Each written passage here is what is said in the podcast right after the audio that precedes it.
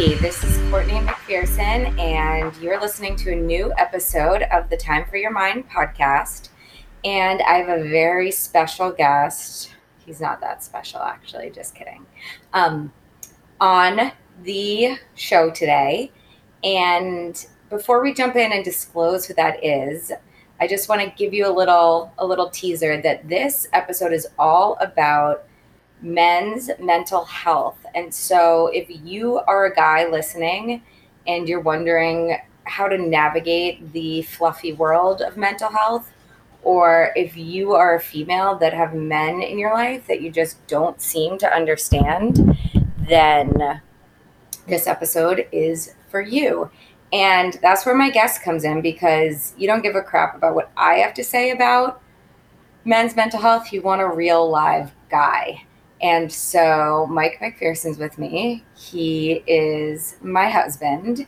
And, but aside from that, he's somebody that I really admire in terms of the work he's done on his mental health and the progress he's made that has translated into really impressive achievement. And I know all the men that I've worked with, that's kind of, they care more about what's concrete than how they feel. But, anyways, Mike, how are you doing?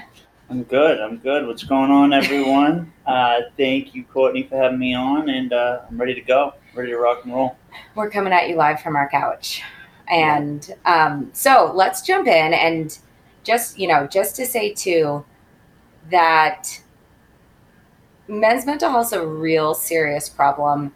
Um, studies that I've read show that men men's suicide rates are at post COVID through the roof. But I know can, you can say uh, men's suicide it's four to one um, is what the statistic is. Um, meaning meaning four men attempt or kill themselves to every woman that that tries or actually commit suicide, and that you know that's not. I'm not a doctor. I'm not, but that's um, you know, a number that I got from the Movember website, which if it's on the internet, it's got to be trustworthy, right? no, I know it was something along the lines of of three times at the rate that women do, but I and men are often more successful with their attempts of suicide. But even aside from that, I was reading an article on how lonely men are and how men's depression plays such an incredible role in all this. So, um, interestingly enough, men's mental health has been a topic that I've been really passionate about. Um, and I, you know, I always say if if you care about women, then fixing the men in their lives will solve a vast majority of your problems. So, but you know, I do think it's a massively underserved population. So, anyways, let's back it up. And Mike, tell me a little bit. Let's start with sharing as much as you're comfortable about your history with struggling with mental health illnesses and how treatments played a role in, in getting you to where you are now. Yeah. Um, I mean, as far as, you know, I've had depression and anxiety um, as far back as I can kind of remember. Um, and as far as treating it, I didn't really treat it, period. Um, it was one of those things where I would go to therapy, I would go once twice, be like, hey, this didn't fix me, and I'd be done. Um, and, you know, I don't think you're ever completely fixed. I think it's a, a constant journey. I think it's something that, you know, it's, it's like working out a muscle. Um, you got to continue to lift weights you got to continue to change things up, try different things um, to continue to build the muscle. And um, so, yeah, depression is has been you know in my family.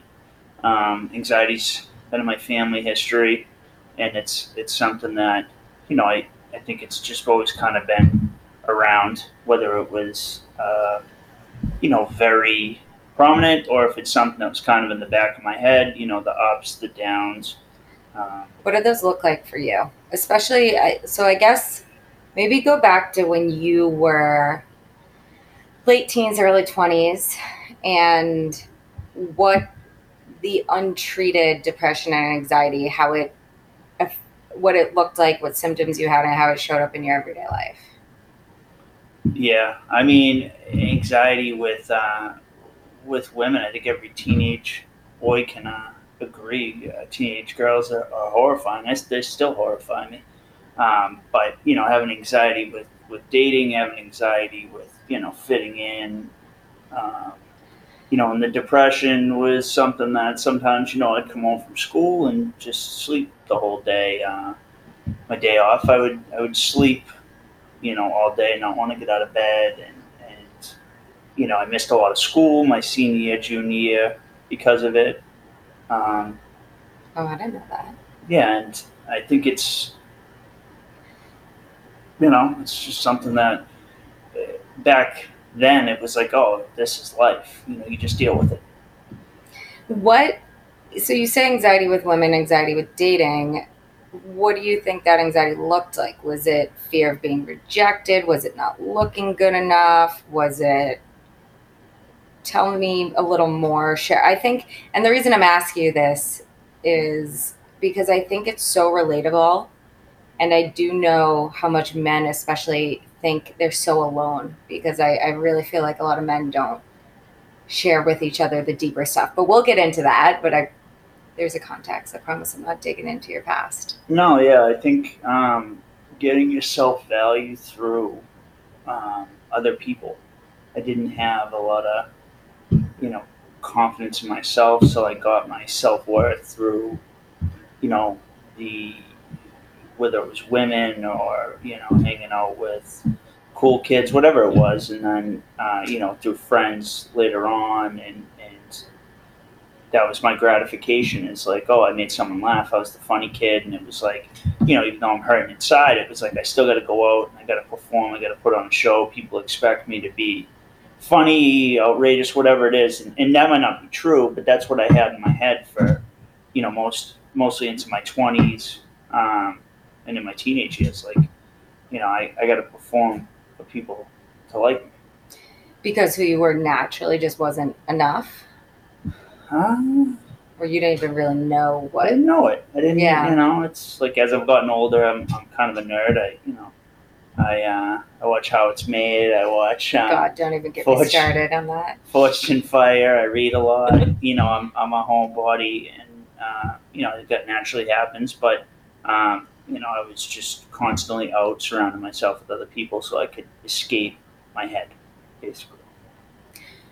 No, and what if you think if you spend some time with your head, what would happen? Uh, what did what did that sound like? Yeah, not a not a fun guest. Not not someone you wanted to to spend a lot of time with. I think there was a lot of negativity. It was, um, you know, just a lot of anxiety and doubt and and uh,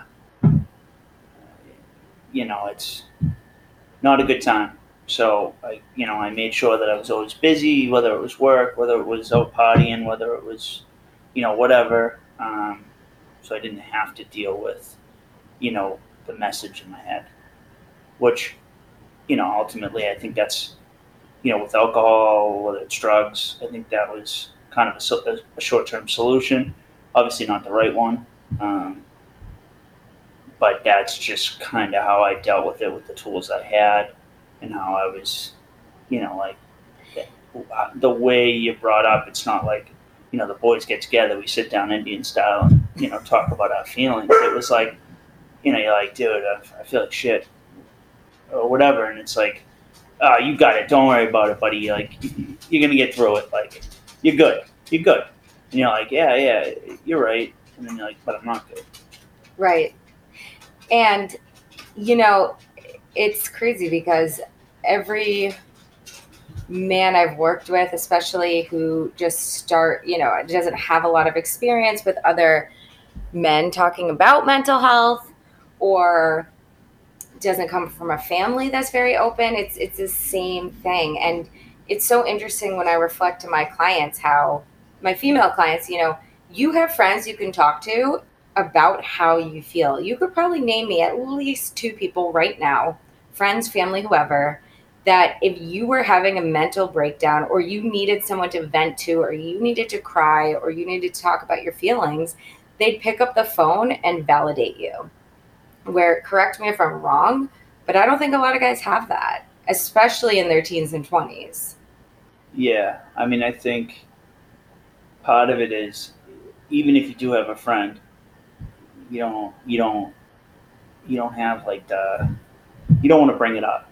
You know what I mean? Like it's, it's, uh, you're afraid to, to let it out because you think you're the only person that's ever dealt with depression, anxiety, or whatever. Um, those issues, and I think a lot of it's, you know, fear of the unknown and the rejection. Um, so you know, at the time, I you know I might not have had friends. I may I may have had friends, but I didn't.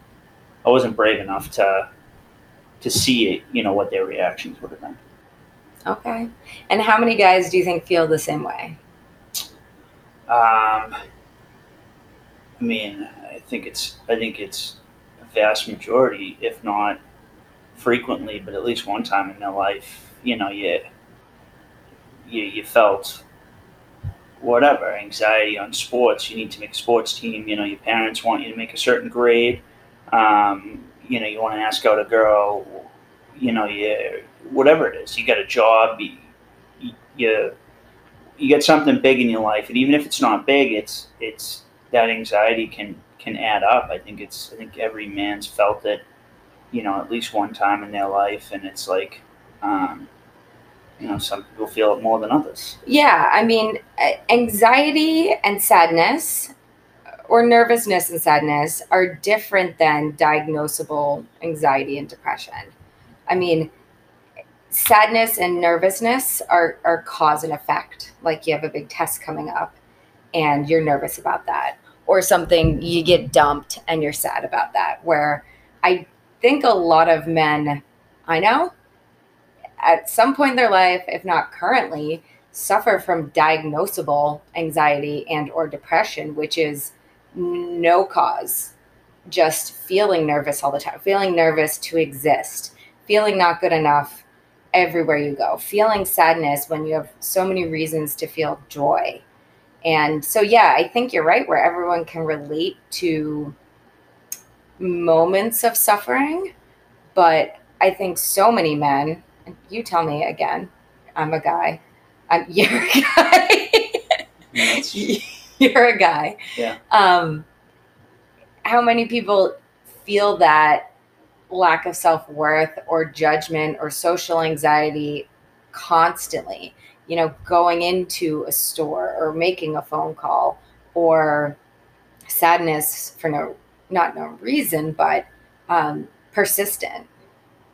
Uh, I mean, I think it's, you know, I, I think it's something that it's more common than you think, and it's, you know, it's because it's not a tangible thing. Like if I was walking around with a 50 pound weight vest on, you know, you'd be like, why the hell, like, why are you doing that? Like, what's what's the point of that? And you're like, oh, like I just I like to make life harder than it is.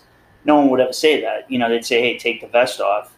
Uh, you know, can I help you take the vest off? Or, um, you know, like, I don't know, maybe if you have a good friend be like, let me carry 25 pounds for you, or let me give you a rest, or whatever. Uh, but because it's not a tangible thing, it's, you know, you can't look at someone and say, like, hey, that anxiety you got going on about what the stupid thing you said you think you said on the date last night like let me take that for you like not a big deal. It's it's you know it's something that's you know men are good at hiding um, and then they tell themselves like it's okay i'll be fine. Or it's not a big deal. Not a big deal it's fine. Um, you know that dialogue and then you know you, i don't think you realize you get used to certain things you just get used to it and it becomes you know uh, a part of life. Uh, you know and it's like until you get help until you start to actually work on the issues until you you know start exploring what's you know what what the deal is and why why you have it um, you don't even realize that you're walking around with a 50 pound vest on. You're so right. I think so many people and it, it's interesting because i see this almost glamorized is the wrong word, but normalized on social media where you know if you're in your 30s and or your late 20s and you have a job maybe you are married and have kids you're just supposed to be miserable you know that's normal. Why are you laughing? I'm not laughing. um, but I think you're right. I think, and I think a lot of people grew up in families where, especially men, um, where their fathers were just uh, unhappy people. And so you don't know what it's like to live without anxiety and or depression. So yeah, and I think I think it's like that's the problem is people like oh like they're soft and whatever, but you know the hardest thing that's ever happened to you is the hardest thing that's ever happened to you, and it sounds you know my boy Joe Rogan uh, says it all the time, but it's oh, here um, we go. um, but it's it's true. Like you know, uh, the hottest thing that I've gone through, you know, might be in theory a lot hotter than say someone that didn't get accepted to college. You know, and, and you know my stuff is like, hey, my stuff is a lot hotter than yours. But to that person that didn't get into their college of choice, that's the worst thing that's ever happened to them. So it's you know, I think there's a lot of comparison. And it's almost like a pissing contest. Like I had it worse. I had this. You don't understand what it's like, and it's you know I don't. And I think you know, do I think people use mental health like as an excuse for a lot? Uh, you know, I don't know, but I think I think that men are, are starting to open up. You're seeing athletes. You're seeing a lot of good, Yeah. uh, and you're seeing the good that comes from it, and like, you know, that it's okay that you're not going to be looked down upon as as for opening up. That you're almost, you know, that that people are like, wow, like Kevin Love, Michael Phelps, like these are major accomplished athletes. Um, you know, there's there's plenty others, and it's just nice to see that. You know, it's. I think a lot of people go on social media and complain, but I think it's nice to see that, like, you know, people are like, hey, it's it's not okay to feel the way I do. Good. That's really hopeful. And I'm happy to hear that. And something I've noticed too, especially with uh, the company Leeward Counseling, is that uh, people are getting in their sons and daughters, but all sorts of people are going into therapy a lot younger. And I think it's very, it's, it's definitely trending up. But, you know, I think it's still for in certain communities, especially we live in Boston and it's I I feel like there's a lot of just hyper masculinity and not to, you know, I I think masculinity is a wonderful thing, don't get me wrong. I know there's a lot out there about toxic masculinity and this and that, but I think that certain communities, certain families, certain settings are less open than others. That being said, what what has your journey been like with healing that person? That's so therapisty. I would never talk to you like that normally. Yeah. But yeah, tell us about your treatment, your recovery, etc. yeah, I mean, I think I think um, So you got into therapy. I've gone to therapy consistently now for I don't know seven years, eight years. Um, Why did you go to therapy? Uh, What made you finally go? you you made me? No um, no I There- think that's actually factual. yeah that was that was that was part of it. But I think you know what it was is for a while I went and I didn't do the work. I went I talked I complained or whatever. I- I got the stuff off my chest. I'm like I feel good. All right I'll see you next week. And didn't change any of my my behavior. So um, you know uh, ultimately I you know it's you know I had open heart surgery it's I ended up getting sober uh, stopped drinking um, And what w- what did that do for you? How did that shift your your perspective and like affect how you feel? Big picture. I mean, I think you know the the heart surgery was you know a lot of it was it was hard, but I think it opened up to my eyes. That's like, you know, you, you don't you, there's no guarantee for tomorrow, so why not why not you don't have to feel like shit, and um, you know part of it is like when I stopped drinking, it was like, well, there goes your coping mechanism. Mhm. You know, some people at the gym, some people have drugs, booze, whatever it is. You know, I don't know, rock climbing. I, I don't know. I lost my coping mechanism, which was you know trying to put a band-aid on a gunshot wound. Um, but you know, I kind of had to. I had to. I, I, I didn't, you know, I didn't have my out, so it was like, you know, how am I going to get better? And it's like, you know, I went into a deep depression, you know, not working. You know, really. St. Jude commercial. Yeah, no, but I did. It's it's you know, it's it's one of those things that like, you know, I What the, what I'm saying about that is he he was, if you don't mind me sharing, oh yeah, really yeah, emotional. Yeah, I mean, it, Mike's also being humble. Um, for those who don't know, he had a staph infection and then it ate away at his heart valve. I know I'm telling your story, but Mike had a very, very intense, scary, risky open heart surgery. His heart issues are ongoing. It's it was not a routine type thing. It was it was scary. It was, um, you know, doctors didn't know. I think you had a 50-50 chance of surviving that surgery. You know, yeah.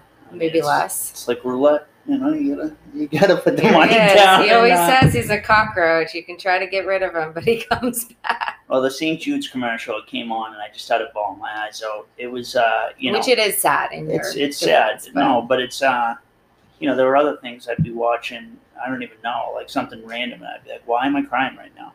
Um, and that was a sign to me that, like, hey, you, you've got some stuff to to work on. So, um, you know, losing the coping mechanism with alcohol, I think it was, you know, it's it's like, hey, listen, if you know, I got ten years, ten days, hundred years on this earth left, like, let's start working on myself so that I can make it the best possible, and then in turn, like, I can be a better husband, and and now we have a son, and I can be a better father. I can be the best I c- can possibly be. Um, you know, and it's I might not have necessarily made the change just for myself. You know, I think you were part of it. Getting married, it's like, you know, I got someone else, and but it, it helped. It helped to, uh, you know, I, it, it helped to push me. Well, I'm glad to hear that. Um, it's interesting you say that because I actually shared something on my Instagram page today that a former clinician of mine, Jared Whitmire, shared that said that everyone thinks you have to be he- healed, you have to be complete before you can be loved. But really, I believe that the best relationships help you complete yourself even further. I mean, I think it takes both of us. I'm not just giving myself a pat on the back. But my question too is what did your healing look like? So, I mean, I think it's so helpful. And this is why I wanted to interview you because I think there's a lot of doubt that therapy will work for guys. And I think a lot of guys did what you did pre surgery and they would just go for two sessions. They wanted a quick fix and they say, ah, this doesn't work. Or how can talking help? I think men are very concrete there's not a cause and effect, even though therapy statistically and medication improve people's moods. I still think men are very struggle to accept help and think they can do it on, on their own. So I'm wondering if you could share with everyone what you think about or what helped you. Yeah, I mean, I, I think it's anything. If you pick up rock climbing, or if you know you, you're in a, you own a business, you have a business coach, you know you, you're a little overweight or you're out of shape, and you you go hire a trainer, like that's okay. You know you you can't do it. You could do it yourself, but you're gonna struggle, and and going to a therapist is gonna give you the structure, and they're this is what they do. Their their expertise. You know, I, I sell houses like. Um, you know that's what I do. That's my expertise. Um, but you, you know, I'm not going to help you in therapy. Maybe a little bit. Um, but I think that you know, feeding in and, and realizing that these are professionals, and, and and you know, that being said, like you might try someone that's not a good fit. Mm-hmm. You know, it's it's it's you got to find you know who who's going to be the right fit for you, but you also need to you know, you is is me. I, I had to to do the work. You know, I had to say like, hey, I'm gonna do a gratitude journal or whatever it was. Um, you know, lifting weights consistently, even though you know that was something that getting back into it's helped my mental health so much. So it's you know, it's a bunch of things that feed into it. It's not a, a one fix all, and, and the therapist isn't a magician. They're just they're kind of like your your trainer, your mental trainer, or your emotional trainer. What did you learn about yourself through all the different therapy things you did? Uh, I think the first thing is I'm I'm not as unique as I thought I was. You know, I thought I was the only person to ever feel like a bag of shit or like you know, someone that was like, oh, I have no confidence or, or I just want to sleep in. I don't feel like getting out of bed. And it's like, you know, you talk to other people and it's when you open up, it's like, oh, no, like, you know, AA is the same way. It's like, you know, I thought I was the only one that binge drank. And it's like, yeah, me and, you know, half the planet. That's, I think, the foundation of our relationship initially was on binge drinking. Yeah. So, You find love in it, you find hate, you find everything. um, you lose a lot of stuff too shoes, hats, money.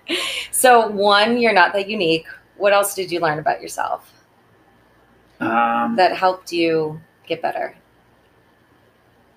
just that I don't I don't have to suffer. You know that it's not it's not Inevitable. it's not normal. Yeah. It doesn't have to be a normal. It doesn't have to be my everyday. Um, you know, not saying like you know after seven years of therapy, like I'm completely cured. I, I smile twenty four seven. Like trust me, there's hard days and, and there's there's hard moments and you know that's life. Life's hard. Uh, it's never not gonna be. Um, you know, even if you solve one issue, there's there's always other issues. You know, it's I have a great day at work. Maybe we get in a fight, and it's like you know, or uh, I dropped the ball at something at work, or you know, I missed the gym, or you know, I start to get into a bad eating habit, and it's like, you know, it's constant work. It's not it's not easy, but it's rewarding, and it's worth it, and you're worth doing the work for. Aw. Um, Well, thank you. What do you think is unique about men's stuff that you wish other men or women knew? um, I think one of the biggest things is men and women are extremely different. Yeah, I Uh, completely agree with that. but you know what works i think one of the biggest thing is like you know what works for me might not work for the next person each person's unique and you really need to be honest with yourself um, you really need to see what works for you but also like i think you know if you're dealing with if you're in a relationship or you have a sibling or you have you know a son and you know they they're not you know you like to meditate that might not necessarily work for them and that it's it's an individual journey that's supported but you need to support them. I think you need to support people the way they want to be supported. Hmm you know healthy healthy pushing in the right direction is great uh, but they also have to be committed Agreed. I, I think I see so often, I actually just talked to someone today about this.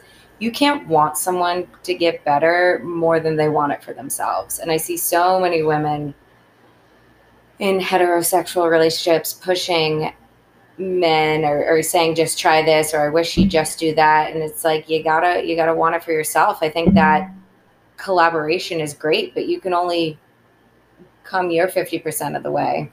You know, something that's really interesting. You you might be shocked about this but i tell women all the time you have no idea how insecure men are. And they're like what? Yeah friggin right. No way. Like there's no way men can be as insecure as women.